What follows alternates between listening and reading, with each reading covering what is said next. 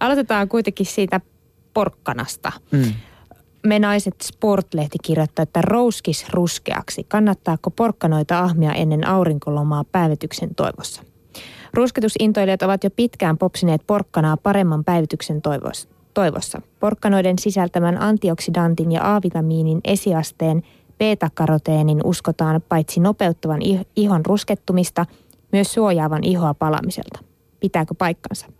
Ihotauteihin erikoistunut erikoissairaanhoitaja Maria Aitasalo kertoo, että beta-karoteenikuuri vaikuttaa ihon sävyyn, muttei suojaa sitä auringolta. Karoteeni värjää ihon oranssin kellertäväksi, joten sillä voi saada miellyttävämmän värin rusketukseen. Tablettien tai porkkanoiden syönti on kuitenkin aloitettava useita viikkoja aikaisemmin. Jos sävytystuloksista haluaa nauttia, Aitasalon mukaan porkkanoita tulisi rouskuttaa vähintään puoli kiloa päivässä. Yksi beta-karoteenitabletti taas sisältää noin 6 milligrammaa beta-karoteenia, mikä vastaa noin kahta isoa porkkanaa. Jos käytät karoteenivalmisteita, Aitasalo suosittelee noudattamaan annosohjeita. Vaikka beta-karoteeni voi ehkäistä aurinkoihottumaa, palamiselta se ei suojaa.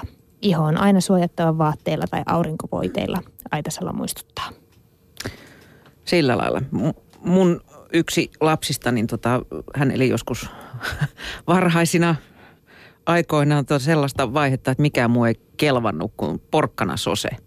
Ja tota, kyllä se herätti hiukan ihmetystä lähipiirissä, kun napero on semmoinen kellertävä, tai olisi kyllä melkein oranssi se naama jo sen jälkeen. Että, mutta siis, niin, että onko äiti laittanut itse ruskettavaa? Niin, vähän näytti siltä, että olisi jotkut koppertonet isketty sinne naamaan sitten, mutta tuota, onneksi tämäkin oli ohimenevä vaihe, mutta porkkanat kyllä maistuu edelleen. No mutta ei se ainakaan huonoa. Ei. Ja kotilääkäri-lehti puolestaan kirjoittaa, että hunajaa korville. Hunajasta voi näet olla apua hengitystieinfektioiden ehkäisyssä ja Tämä käy ilmi Helsingin yliopiston Ruralia-instituutissa tehdyssä tutkimuksessa, jossa kohteena olivat kotimaiset yksikukkahunajat. Niiden vaikutusta tutkittiin hengitystieinfektioita aiheuttavaan pneumokokkiin ja kurkunpäätulehdusta aiheuttavaan bakteeriin sekä sairaala- ja haavainfektioita aiheuttaviin bakteereihin. No tässä tutkimuksessa havaittiin merkittävää aktiivisuutta kaikkia neljää tautia aiheuttavaa bakteeria vastaan. Erityisen aktiivisia olivat horsma, kanerva ja tattarihunajat. Myös puolukka- ja lakkahunajassa todettiin tulehdusta ehkäisevää vaikutusta. Hunajan käyttö hengitystieinfektioiden hoidossa saattaa ehkäistä ja vähentää pneumo, pneumokokin aiheuttamia jälkitauteja, kuten korva- ja poskiontelon tulehduksia. Ja tämä tieto lienee kaikkien hunajan ystävien mieleen. Mutta ei varmaan allergisten mieleen. Kannattaa varmaan olla vähän varovainen sen hunajan kanssa.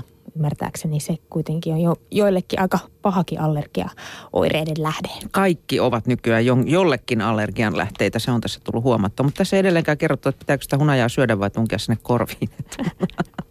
ehkä, ehkä parempi kokeilla molempia, niin ainakin. Kyllä. Mutta siirrytään nyt siihen kahviin. Pahe, ei kun hyvä, ei kun pahe. Miten se menee sen kahvin kanssa? Me naiset kirjoittaa, kahvin ystävä voi nykyään sumpitella ihan terveyssyistä. Vai voiko? Tällaisia tutkijat ovat hiljattain pallotelleet. Ensimmäinen väite on piriste vai huume. Keskustelu kofeiinin vaarallisuudesta on taas pinnalla. Erityisesti nuorten juomista Kahvinjuomista pitäisi rajoittaa, sillä kofeiinin käyttö lisää alkoholiin tai huumeisiin retkahtamisen todennäköisyyttä, latasi Reykjavikin yliopiston professori Jack James taannoin Journal of Caffeine Research julkaisussa. Toinen väite, lääkettäkö sydämelle? Päivittäinen kahvikupillinen voi pienentää sydänkohtauksen riskiä viidenneksellä, todettiin tuoreessa japanilaisessa tutkimuksessa – Sydänsairauksien välttelyssä sopiva määrä on 1-3 kuppia päivässä. Litroittain kahvia hörppivällä verenpaine nousee, mikä lisää taas sydänkohtausten riskiä. Ja kolmas ja viimeinen väittämä, onko siitä apua ihmissuhteisiin? Kahvin juominen auttaa aivoja tunnistamaan paremmin positiiviset viestit ja helpottaa jopa ystävien valintaa, todettiin viime vuonna saksalaisessa tutkimuksessa. Psychologi Today-lehdessä taas varoitellaan, että elimistöä koukuttava juoma hankaloittaa sosiaalista elämää. Jos kahvia ei parin päivään saa, saattaa muuttua raivoavaksi, väsyneeksi hermokimpuksi.